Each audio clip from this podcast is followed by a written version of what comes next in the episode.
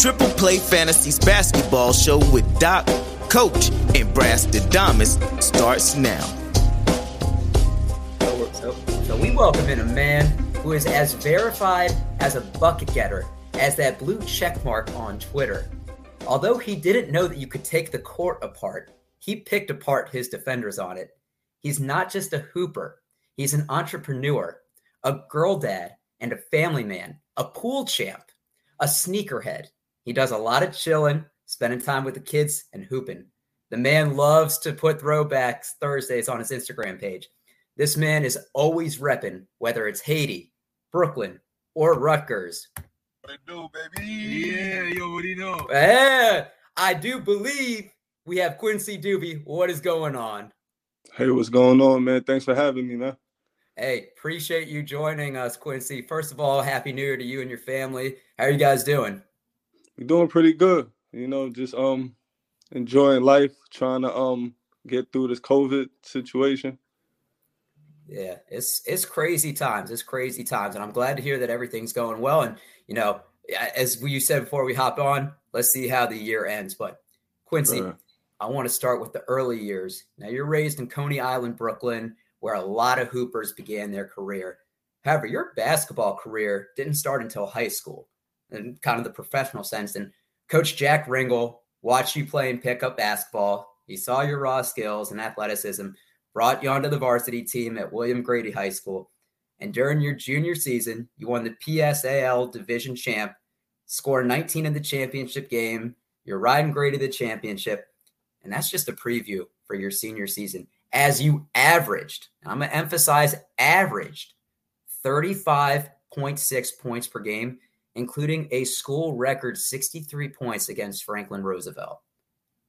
Now, once again, average 35.6. So it seems like basketball is second nature to you. You were referred to as, quote, a street ball player, but the skills are obviously there. Why did you not choose to play, you know, quote unquote, more professional ball at an early age?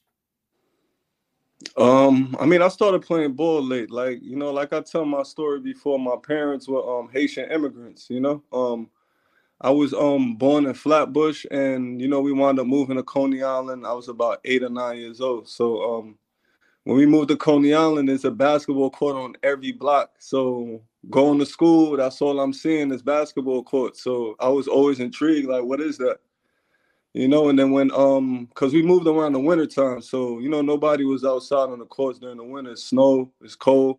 So when the summer came around, I saw everybody playing, and I'm looking out my window. I'm like, I wanna, I wanna be a part of that, you know. So you know, as I got older, um, you know, got closer with my with my peers in school, they started bringing me around, you know, the the parks and stuff, and started putting me on their team, and you know, that's how I got the love. But you know, it started late. Mm-hmm. Being that um, you know, my parents were Haitian immigrants, you know, um, they're a little different, so they they were really strict. Um, so you know, I couldn't really move how I wanted to, and they they you know they wasn't really in the sports.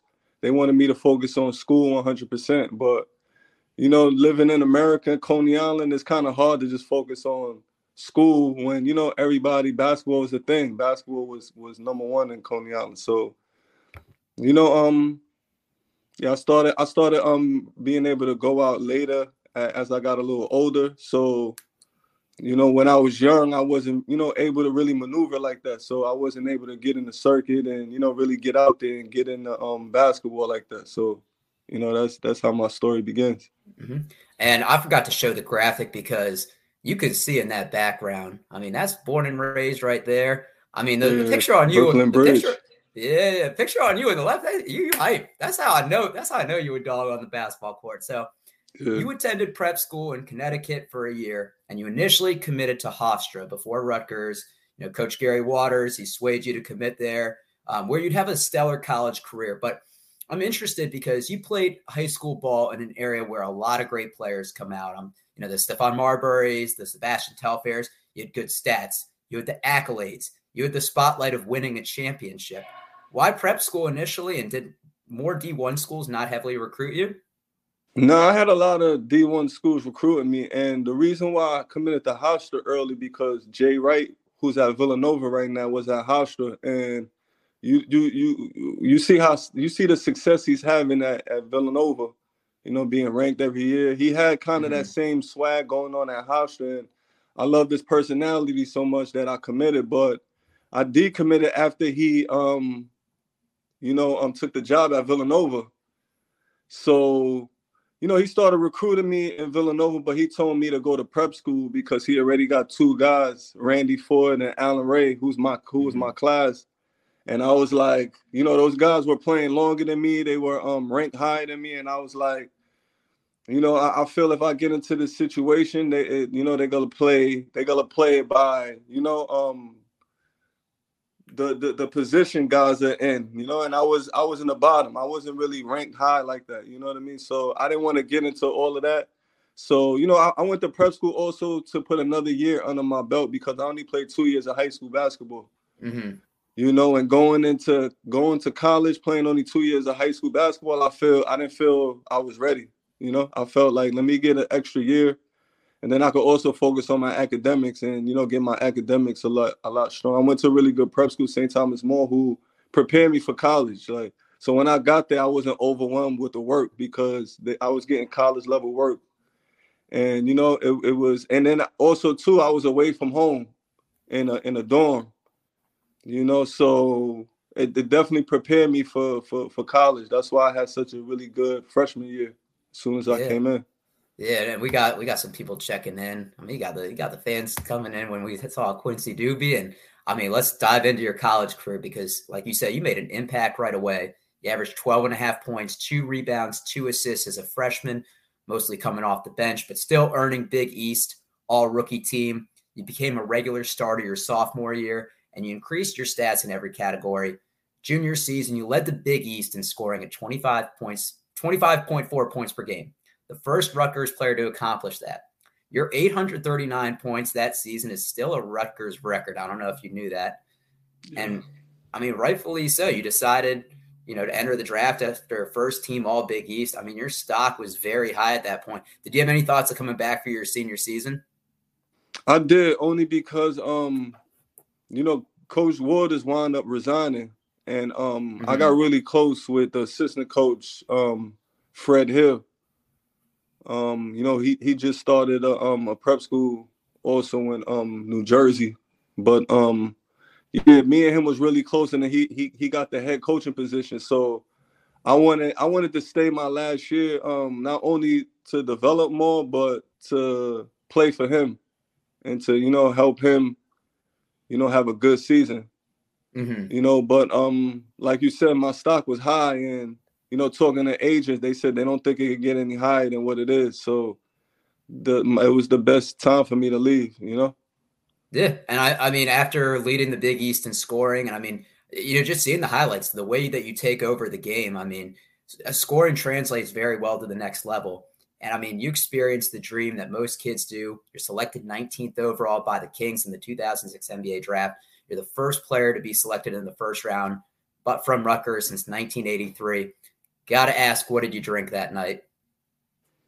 Uh, I, had, I had a I had a couple shots of vodka. Um, okay, only a couple. I, yeah, a couple, cause um, you know, my agent got on the phone with me. He was like, "Hey, you got a um, you got a flight the next morning. You got a press uh, conference." So I had to. At my literally, I had a flight like seven o'clock in the morning. I had to fly to um California, and then once I got there, you know, they took me to the hotel. Um, you know, they gave me a bunch of gear, and then they I, I had to go to to meetings and all of that and um, press conferences and autograph signings and it was it was a, a whirlwind so i'm yeah. happy i didn't over over drunk over drink you know so yeah i guess it's probably not the best thing hung over and, and first impressions i mean right i probably would have missed the flight if i would have hey, tried to keep more, up with the, with my friends Hey, that's more self control than I have. So props to you, that man. Yeah. I mean, you know, diving into your NBA career, the first year you played in 42 games, you're averaging three points per game. Following season, you play 74, you average five points a game. And your last season, you played with the Kings and Raptors, averaging four and a half points a game.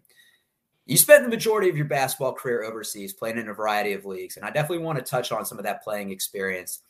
I know looking back, it was a humbling experience. You became a global citizen and really changed who you were. In your words, you know, quote, the world doesn't look as big as as big anymore. Everything seems within reach. So we've seen people like Josh Childress have become pioneers for college basketball, stars that, you know, spent the majority of their career overseas. You obviously as an example as well. But, you know, this is 15 years ago. You know, was there any part of you that wanted to try another stint in the NBA?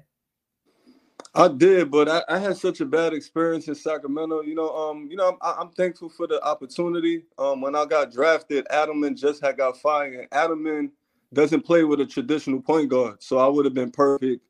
You know, in his offense, he had like that Princeton offense backdoor, mm-hmm. and he like the big guys to be like the passers off the offense. You know, so for a score who know how to back cut and how to get open, it would have been perfect for me. But you know, um, when when I got on the Kings, we didn't have a coach. Then they wound up hiring um, Eric Musselman my rookie year, and he mm-hmm. wanted me to be a traditional point guard. Like, hey, I need you to run the offense. Like, this is the offense. Like, I don't need you to. He didn't know my game or nothing. Like, mm-hmm. and you know, I came in as a score combo guard. He wanted me to be a traditional point guard, pass first. So, you know, we kind of butt heads a little bit, and you know, I, I could have did some things to change my game, but you know, I was I was a little young and I was confused that they would draft me in the first round and wouldn't have plans. Like they just like, hey, this is we drafted you, but hey, we your game, it don't matter, just play this position. So um that's how my first year went. Then my second year, they fired him because he was just wow. He got a DUI um the beginning mm-hmm. of the mm-hmm. season. He used oh, to be in the clubs, like is you know, the he, coach? He, he he's a he's a head coach for a university now. I think um Arkansas. You know, he came a long way, but you know, he he he was a he was a wild dude as a as a as a coach. Me experiencing that as a rookie, like I was I was confused. I didn't I didn't expect the NBA to be, you know, like that. So um yeah, I experienced that my first year. And my second year, they hired um Reggie Theus. Mm-hmm. Um, you know, he played for the Kings. You know, he played in the '80s, and you know, the '80s is first um first pass point guard, traditional point guard. He wanted me to be the same thing. Like, hey, I need you to be a tradition, bring it down. I need you to look for my guys. And I'm just like, if I would take a shot, it would be, hey, come out the game. I told you know, it would be like, hey, I told you to pass it. Like, so I was out there thinking too much instead of playing, you know because I wasn't playing my natural. Even though um I got drafted because I was a scorer, I was put in a situation not to flourish. You know what I'm saying? Mm-hmm. So, like like I said, now that I'm more mature, I probably would have got a trainer and change try to change to be a traditional point guard because that's a once in a lifetime opportunity. You know, but at the time, I was just confused and I was stubborn and I was mad and you know um I didn't really understand the business side, as in like telling my agent, "Hey, um, trade me and put me in a better situation," because you know, um, mm-hmm. I, I mm-hmm. could have got traded to Dallas, to the Suns. That was more my game, you know, mm-hmm. up and down, shooting, because you know they was before they time. They was playing like how they play now. Those, those like, it was like three teams it, playing. Like yes, that. it's the run and gun Suns. You know, with Nash. Right. It, right, right. It's, cr- it's crazy that they the ones that changed the league. You know, the Warriors and um. But when I was in the league, that that wasn't it wasn't really respected. It was only a few. Now every team is doing it, but when I was in the league, it was only a few teams. If I was smart, I would have said, "Hey, can you get me over here?" Because those teams were calling my agent during the draft trying to see if they can move up to get me, like the Suns, um, Dallas Mavericks, even the Clippers, um, who you know didn't really play with a traditional point guard at the time. When um, so you know, yeah. and then and then my last year, my last year, my, my third year, um, they they like a few games into the season, they fired Reggie Theus and hired his assistant coach, who played also played in the '80s, his name is Kenny Natt. You know, um, he played. Yeah. He um was a coach with the um Utah Jazz with um Jerry Sloan. Mm-hmm. Um, so you know, he he he he he wanted me to be a traditional point guard again. Like it's kind of crazy. Like I and and I don't want to trash the Kings organization because obviously they're the one that gave you the shot in the NBA, but they've seemed like one of the most dysfunctional franchises. One, it was the most dysfunctional, and um, for some, some for, for a kid coming in, too for a kid coming in, you got to give him you got to give him guidance, especially you know not everybody coming from a good circle and you know um somebody that can help them maneuver as in like oh let me get a trade out of here. You know that would have been my best bet to, to just get traded out of there because they were so dysfunctional. It was no stability with coaches. Like you know the good teams you got a coach there for 10 20 years. Like yeah. in, in my three years there i had a different coach every year. You know what i'm saying? And then when i got to, to the raptors um, they just fired Sam Mitchell and they hired his assistant, um, Jay Triano. Yeah. And he wanted me to be a traditional point guard as well. You know, so it was just like it's crazy in the sense of like this is who you are. You're a scorer in college. Right. And the val and the value of having somebody off the bench that can score, the Jamal Crawfords, the Lou Williams, the Jordan Clarksons that we see today, a lot of times you you know obviously the bench players are reserves. You know you, you might have a big man that is a big body out there or a point guard that that has a good assist to turnover ratio, but you need someone that can ignite the offense. And right. that was you. Like watching your highlights, you know, uh, the, the closing games against the Lakers, you know, you have a tough and one, you could hit the shot off the screen. Is they it's crazy that these teams didn't utilize your strengths. Yeah, I mean, I'm, I'm when, when you when when it's um professional, like you you got to understand it's professional. It's your it's your job. Like they not looking at it like, especially um you know coaches that play. You know, a lot of them are looking at it like, hey, you got an opportunity. I got an opportunity. I made the best of it. Like this is what I got to offer you. Figure it out. You know what I'm saying? Mm-hmm. And at the time, I wasn't ready for that. I didn't. I didn't expect that. I wasn't ready for that, and you know, I was ready to go and just continue to do what I, I thought. That's why I got drafted. You know, because mm-hmm. of what I could do. You know, but like I said, you know, it's a business. At the end of the day, whether they draft you, it's gonna be another draft next year. You're replaceable. So a lot of them look at it like that. They don't look at it like, oh, let me make sure my, some teams does it like, you know, the Spurs, those teams are the successful teams. Like mm-hmm. if um the Spurs draft you, they're gonna make sure you success you're asset where they could trade you even if they don't want you, they're gonna make sure that they're able to get something out of you and you able to do do something. You know what I'm saying? Yeah, but you know, I, a lot of teams, a lot of teams aren't like that. You know, a lot of teams are dysfunctional. You know, um, they just they're not hiring the right people. You know, so you know stuff like that is gonna happen. I mean, just to put the bow on uh, poo pooing on the Kings, they drafted Tyreke Evans. He wins Rookie of the Year. They trade him away, and then they trade back for him a couple years later. I mean, I, I, it seems like that's, that's, that's very dysfunctional. Yeah, and, and, you know I don't want to talk about that too much because I want to highlight on just how great your career overseas was. I mean, you played in Spain, you played in China, Germany, Lebanon, Turkey, among others. And I mean, you did what you were known for. You're scoring the ball. In 2009, you were the top scorer in the Turkish league at 23.6 points per game, 4.6 assists. In China, as a member of the Zhe Zhejiang, Zhejiang, Zhejiang Golden Bulls, you scored a CBA record 75 points and would average 31.6 points per game that season in 2012 2013. I mean, it's just child's play at this point. Are you toying with them? Yeah. So, I mean, at this point, you can see I've done my research, my stalking on you. I know you have some of the wild stories from playing overseas. People attacking the team bus, throwing firecrackers at the on the court. Like, at what point does this feel normal? I know you were you were raised in Brooklyn, so it didn't bother you, but you got to be like, at a certain point, like, what's next?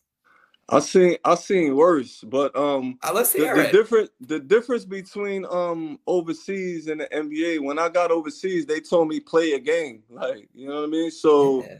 I just was playing free, and I, I, at a point, I, I I love the lo- love for the game. I lost it. You know what I mean? When I was in the NBA, because you know I wasn't playing my game, I wasn't happy. But I gained it back going back overseas. So it was hard for me to go back because I never did it for the money.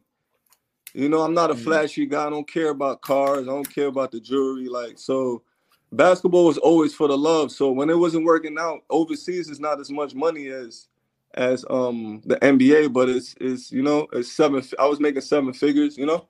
Okay. You so, secured the um, bag. You secured yeah, so bag. yeah, so I, w- I was able to, you know, take care of my, my mom and dad, get to my house and, you know, get myself secure, you know, have properties and, you know, rental um Airbnb. So I was able to do good for myself, but I, I didn't really care to go back to the NBA. I had such a bad experience that I was like, man, I'm I'm, you know, these I don't want to go into another situation. They like, hey, you gotta be a traditional point guard and Yeah, you, You know what I'm saying? I, I was having fun playing my game. Hate, it's probably the three words you hate the most: traditional point guard. I, oh my gosh, man! Like I'm watching the games now. I'm like, yo, it's it's no point. Like you know, um, you still got your traditional point, Chris Paul. That's probably like the only real point guard in the NBA right now. You know what I mean? Everybody Yeah. is, is interchangeable, like you know, and it's Yeah. up and down. Rob- Rob's shoot about to be out of the league. like- and I Yeah. was doing that. I was doing that in college. I was shooting. Mhm. I was shooting like 30 footers, 35 footers consistently, and making them in college, and um, playing playing up and down like that. You know what I mean? So Yeah. today's games would have fit me better. But um, what what, what you um ask again? Um, Yeah, so, all right. my- oh yeah, oh yeah, some Yeah, yeah. So Some you said I saw people saw attack the team bus. They threw firecrackers on the court. You said that wasn't even the wildest thing. So what was? that wasn't the wildest thing was playing ball in my neighborhood. Like like like when we went um a couple times we would take like a couple few guys from the neighborhood. You know, we had somebody that would take us to games across town. We used to literally have Royal Rumbles on the court from a disagreement. Referees like running out, like guys getting hit over the head with a bottle. Like, like these oh are God, the type of situations like I grew up in. So I didn't have to worry about nobody attacking me over there, like as in like like physically just jump. Like they would throw stuff, but the you know um, security would get control over it. I never was worried that somebody would attack me, you know, as in like run up on me and try to stab me or punch me or something.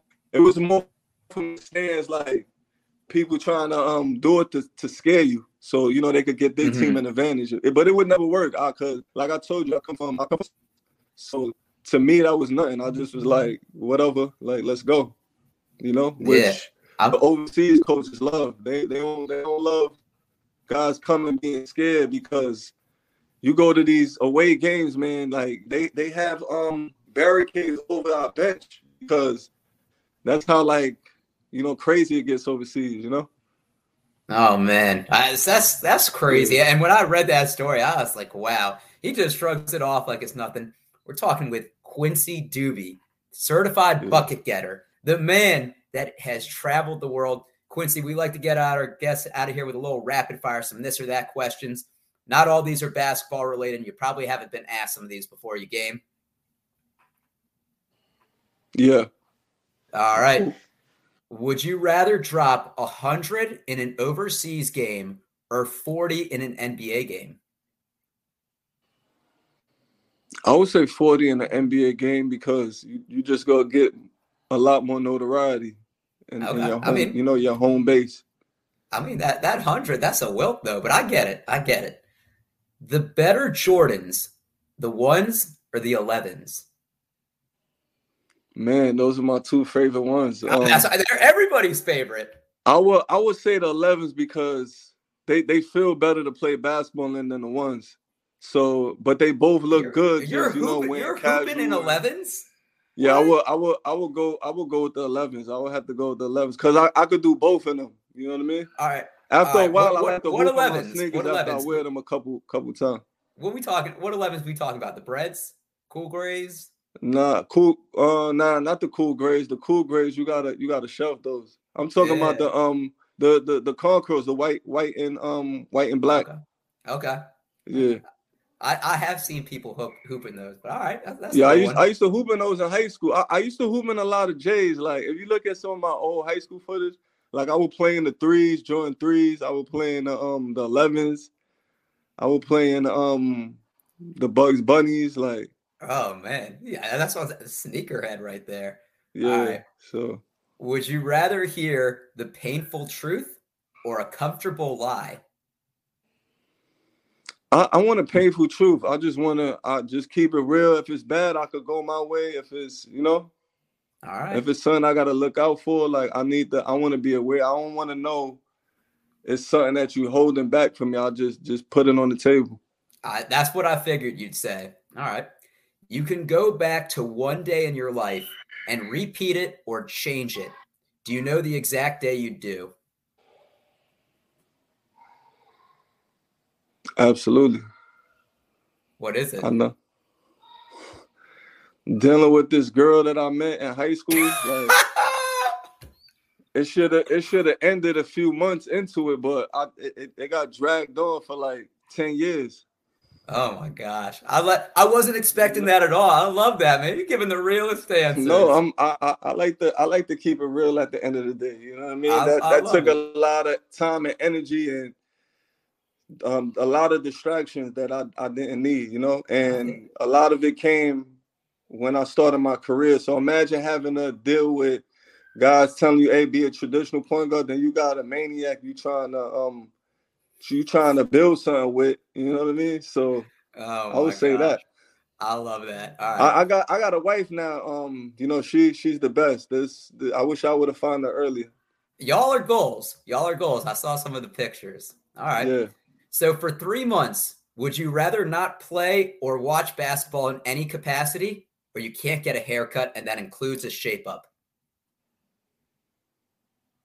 I'd rather can't get a haircut. I could put a hat on. Okay, that's a good answer. I could put a hat on, but I, I I need to watch. I need to watch some games, man. all right, all right, that's fair. I love I love watching basketball, especially um now. It's it's so much fun. How I know people want to say, oh, it's not like the '80s, but it's so much fun just watching it up and down. You know, um, Oh, it's so shots going scoring. up. Like I, cool. I'm with I'm with you. I, I I'll wear a hat also. I like that answer.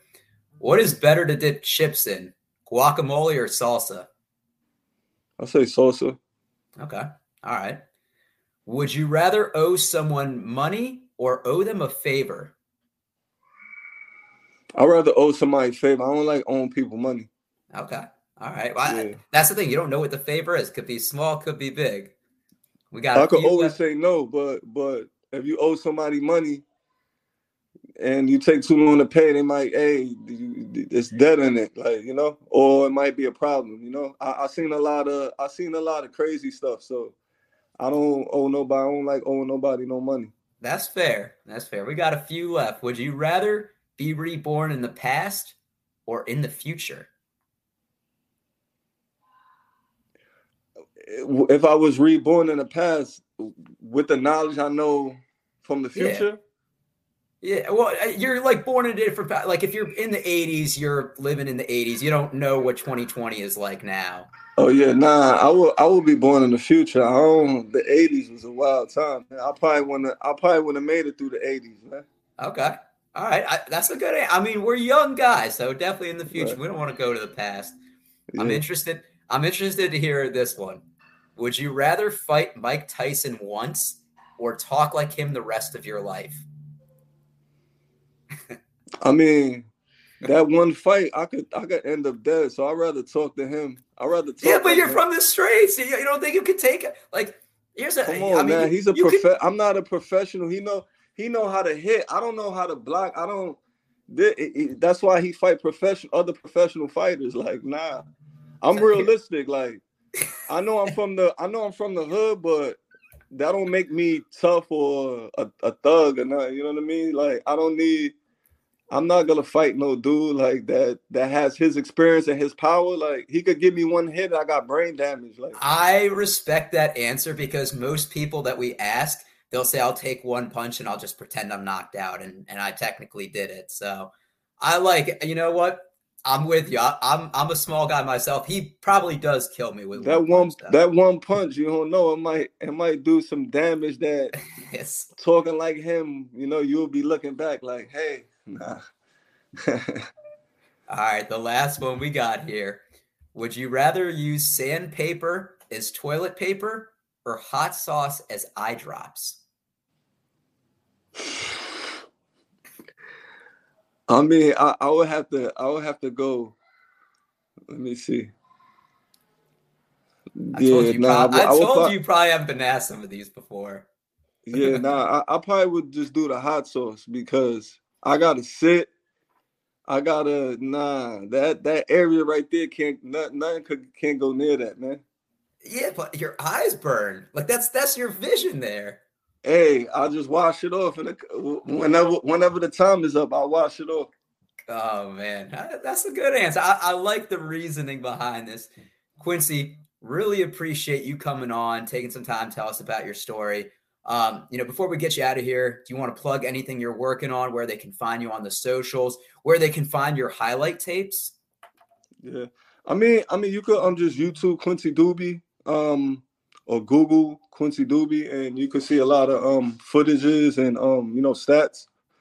Um, right now I'm, I'm I'm in the real estate with my wife, and you know I'm finishing my degree, and also I just got a head coaching job at, at a prep school, Miami Prep University. So I mean Miami Prep um prep school. So you know I'm starting that um in September October of this year. So I'm really looking forward to you know helping the youth, getting guys you know to um you know make it further than I did, and you know whoever don't you know just helping them learn the off the court life and you know the life situations that I that I um learned and you know these experience that I got from traveling the world. So I want to pass it on to them. So looking a forward. Better, a better human being than he was a basketball player, and that says a lot. Make Yeah, sure trying, you follow. trying, man. make sure you follow him on Instagram. It's is do believe um D O U B Y L I E V E. He's at 14.3k followers. He needs at least 15,000. So anybody watching this, make sure you follow him. Yeah, Everybody show love, show love. Yeah. everybody appreciate you guys tuning in. Give him a follow. We'll catch you guys on the next one.